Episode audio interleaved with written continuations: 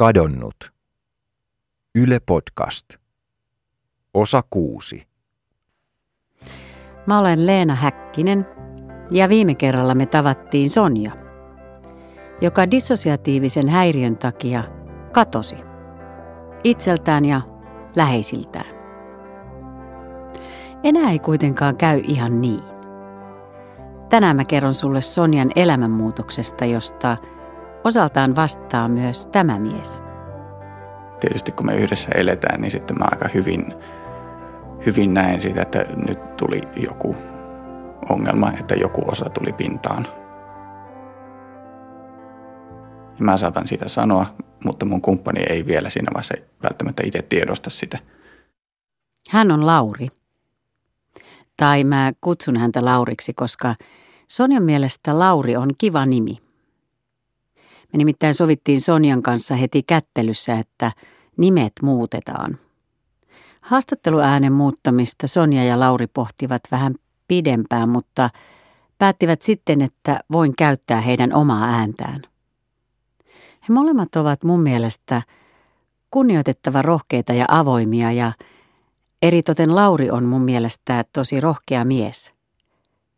Vai mitä sä ajattelet siitä, että hän haluaa elää yhdessä monipersoonaisen Sonjan kanssa, joka kärsii dissosiatiivisesta häiriöstä? Tosin hän ei tiennyt rakastuessaan Sonjaan, että jotain olisi pielessä. Ei sitä tiennyt Sonja itsekään. No mä oon saanut masennusdiagnoosin nuorempana ja sitten monta kertaa kun on käynyt lääkärissä, eihän masentuneena sitä ymmärrä, että tota, siellä on jotain ongelmia, joita se masennus peittää. Ja sitten oikeastaan kukaan niin kuin semmoinen mielenterveysalan ammattilainen ei sille osannut ehkä niin kuin kaivaa niitä mun oikeita ongelmia esille, että ne tuli sitten ilmi niin kuin muuten. Sonjan oireita ovat mielen lohkoutuminen ja vaeltelu, eli fugu, fugettaminen. Aikaisemmin ne oli just paljon niin kuin pahempia ne mun vaeltelut. Ja sellaisia, niin kuin, että tota, mä en edes tiennyt, että koska mä oikein välttämättä tuun takaisin. Nykyään mä niin kuin vähän kattelen itteeni sivusta, että mä tiedän, että, että tota, aha, nyt mä teen tälleen, mä oon ihan pakokauhunen, mä lähden juokseen johonkin suuntaan. Tai sitten mä lähden vaan ulos vaeltelemaan niin kuin ympäri kotikaupunkia sillä tavalla, että mä oon tietoinen siitä. Mutta tota, mä en silti pysty pysäyttämään sitä.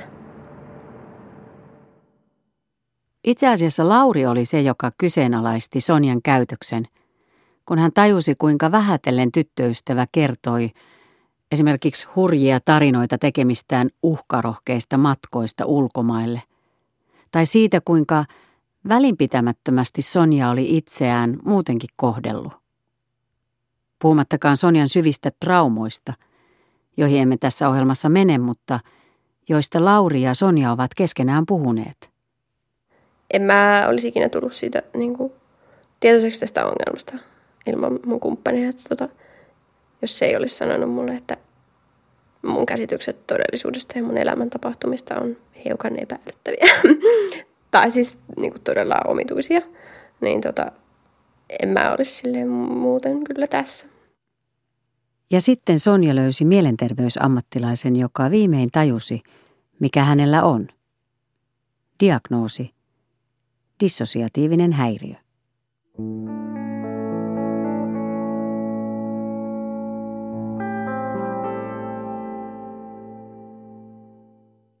Monesti just läheiset on niitä, jotka huomaa, että nyt ei kaikki ole kunnossa – Lääkäreillekin dissosiatiivisuus saattaa olla vaikea pala, mutta HUSin psykiatrian ylilääkärin Risto Vatajan mielestä dissot on myös jännittäviä potilaita. Sanotaan niin, että jos jännä on vähän huono sana, niin mielenkiintoisesta päästä potilaita, koska nämä ilmiöt haastaa äh, kliinikon monella tapaa, paitsi että se diagnoosi on vaikea. Huonosti on semmoisia standardeja hoitoohjelmia, että miten näitä ihmisiä sitten pitäisi hoitaa. Tutkimusnäyttö on huono lääkärit joutuu vähän improvisoimaan ja, ja ehkä, ehkä sitten ähm, myös sitä omaa toimintaansa kriittisesti miettiä. Sonja on hoidettu psyykelääkkeillä, joita hän ei enää halua syödä. Ymmärrän sen hyvin. Ne harvat kerrat, kun mä oon itse syönyt esimerkiksi relaksantteja niskalukkoon, niin se lääkkeiden aiheuttama tunne on ollut ahdistava. Oma minä jotenkin häviää pois mun hallinnastani. Mutta mitä se oma minä on? Mistä mun identiteetti oikein koostuu? Kysyn sitä Ristolta. No tuota, se identiteettihän ei ole niin selvä asia kuin mitä me ajatellaan aina, että minä olen minä ja piste. Mutta se minähän on aika monimutkainen juttu, että se minä koostuu ää, sitä, sitä niin kuin oma elämän kerrallisten muistojen jatkumosta, joka alkaa siitä, kun me kaksivuoteena ruvetaan muistamaan asioita. Ja muistetaan, muistetaan, muistetaan, koostuu tämmöinen muistojen ketju ikään kuin, joka sitten on se minun menneisyyteni. Sitten siinä minässä on emootiot, tunteet, jotka antaa jonkunlaista tämmöistä tunneviittaa siihen. Sitten siinä on se minä, joka tarkastelee sitä muistiketjua tai muistoketjua, että minä olen tässä nyt.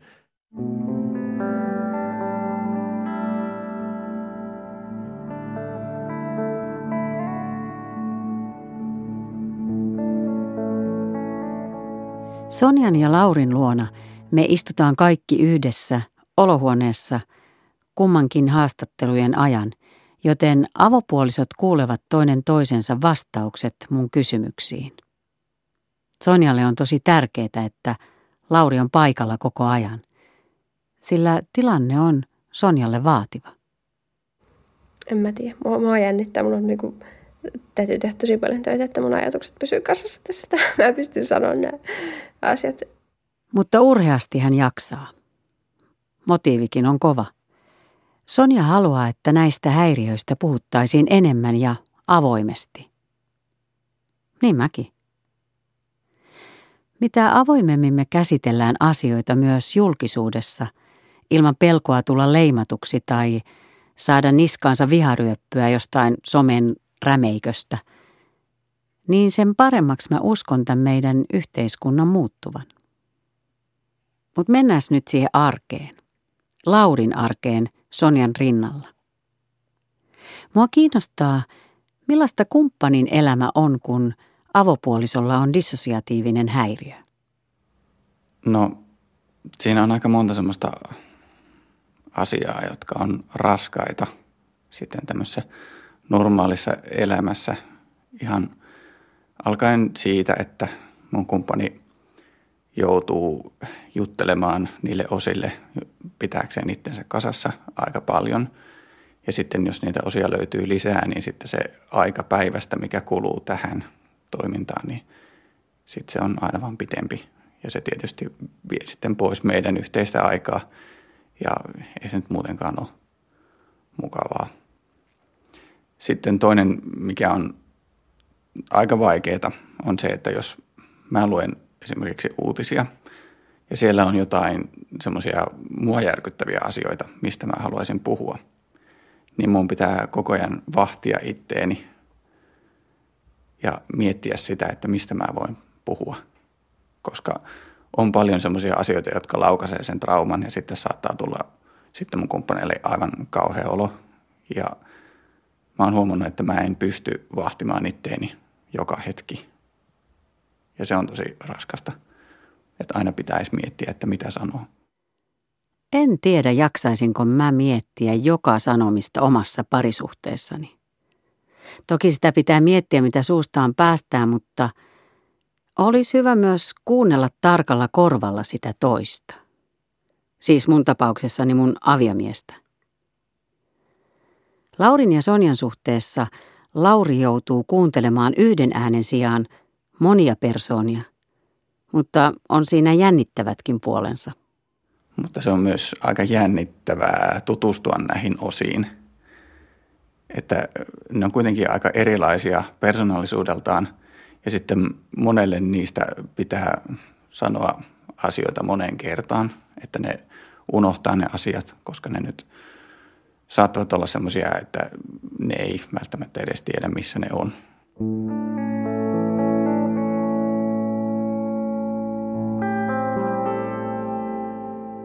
semmoiset aika tavalliset asiat, mitä nyt parisuhteessa on, niin ne tulee näille joillekin osille tosi uutena. Ja ne saattaa olla tosi paljon semmoisia ujompia jotkut osat ja jotkut osat sitten on semmoisia paljon rohkeimpia ja tästä tulee sitten aika, no se, se tuo jännitystä elämään sitten vähän, että kun yrittää näiden kanssa olla. Sonjan tapauksessa on tosi mielenkiintoista, että hän muistaa nämä eri persoonat, jotka siis puhuu eri tavoin ja eri äänensävyin. Mulle tämän saman asian kohtaaminen puhelimessa oli jotenkin kova juttu. Ja siksi mä varmaan tivasin tätä monipersonaisuusasiaa myös Risto Vatajalta.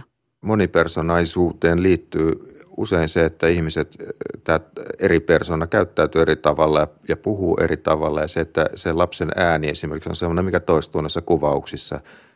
Risto on itsekin kohdannut näitä potilaita, jotka ikään kuin muuttuvat ja sen myötä myös äänensävy muuttuu. Taas kerran se on harvinaisempaa, eikä ihan kuulu tähän klassiseen oireyhtymään, että, että ihminen niin tiedostaisi sen itse tai muistaisi, että mulla on tämmöinen ja tämmöinen ja tämmöinen persoona. Se, on, se ei ole ihan tavallista. Mutta toisaalta, mikä on tavallista?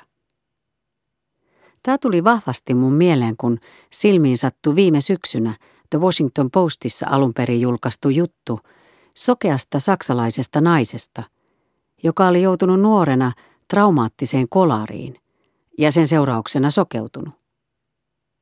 Tämä nainen kärsi myös dissosiatiivisesta häiriöstä. Hän eli monipersonaista elämää ja hakeutui sitten sen takia lopulta hoitoon. Yllättäen tämän psykiatrisen hoidon ansiosta hän sai myös näkönsä takaisin, mutta ei saksalaisena naisena, joka hän oli, vaan teinipoikana, jollaiseksi hän aika ajoin tuli. Saman Ylen jutun olivat lukeneet myös Sonja ja Lauri tai siis mun kumppani luki sen jutun mulle. Musta se vaan kertoo siitä, niin että se mielen suojelmekanismi on tosi voimakas. Ja sitten se tavallaan niin kuin, tuo ehkä vähän semmoista ymmärrystä itteenkin, että okei, okay, tämä on ehkä mahdollista, että mä en ole itse reagoinut tälleen. Mutta niin kuin, jollakin mielen osalla saattaa olla tosi voimakas niin kuin sellainen suojamekanismi, joka joku oma käsitys todellisuudesta. Ja silloin, jos se on päällä, niin siihen saattaa uskoa. Sitä on vaikea kuvitella, mutta mä voin silti uskoa, että voi silti tuntua siltä, että tämä on sokea. Tämä en näe, koska ei halua nähdä.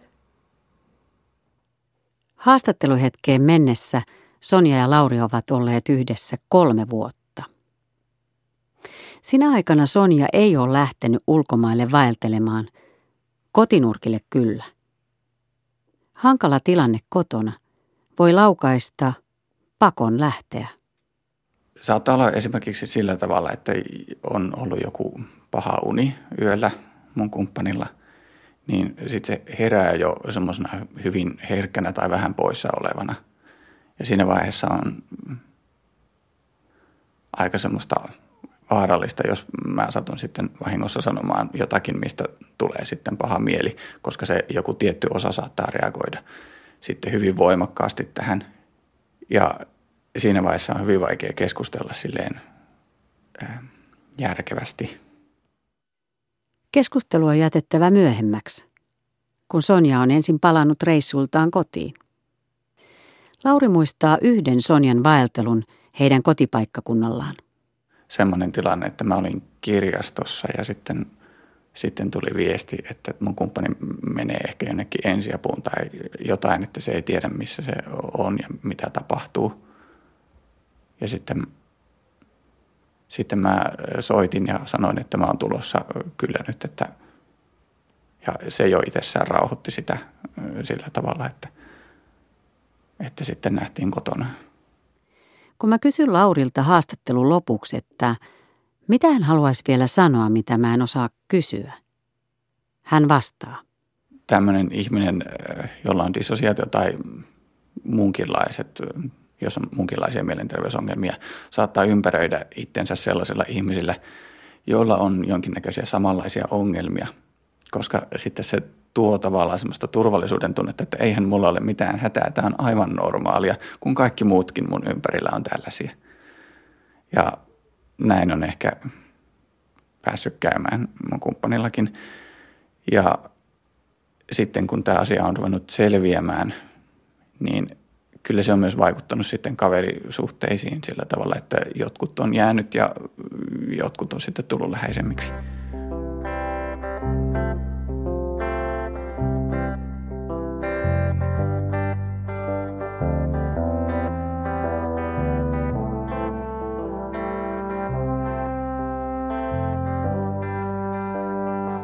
Kaikesta näkee, että Sonja ja Lauri pitävät lujasti yhtä. Ja että Sonjalle Lauri on todella tärkeä. Voisi varovasti sanoa, että ehkä tärkein lenkki eheytymisen tiellä. Saan luvan kutsua heidän parisuhteensa luonnetta rakkaudeksi. Kun kysyn haastattelun lopuksi, että mitä rakkaus Sonjalle merkitsee – hän miettii pitkään ennen kuin vastaa. Se on kyllä niin semmoinen hämmästyttävä kokemus ja semmoinen elämänvoima. Ja niin semmoinen suuresti niin kuin kaikkia ohjaava. Niin kuin, tavallaan se tarve rakastaa ja tulla rakastetukset. Ja pitää tietysti myös opetella tykkäämään itsestään. Tavallaan, että No, se on osa sitä eheytymistä. Ensi jaksossa mä lähden selvittämään, mitä löytyy tammikuisen uutisen takaa. Siinä kerrottiin, että 10 000 alaikäistä yksin matkustanutta pakolaislasta on kadoksissa Euroopassa. Voiko olla mahdollista?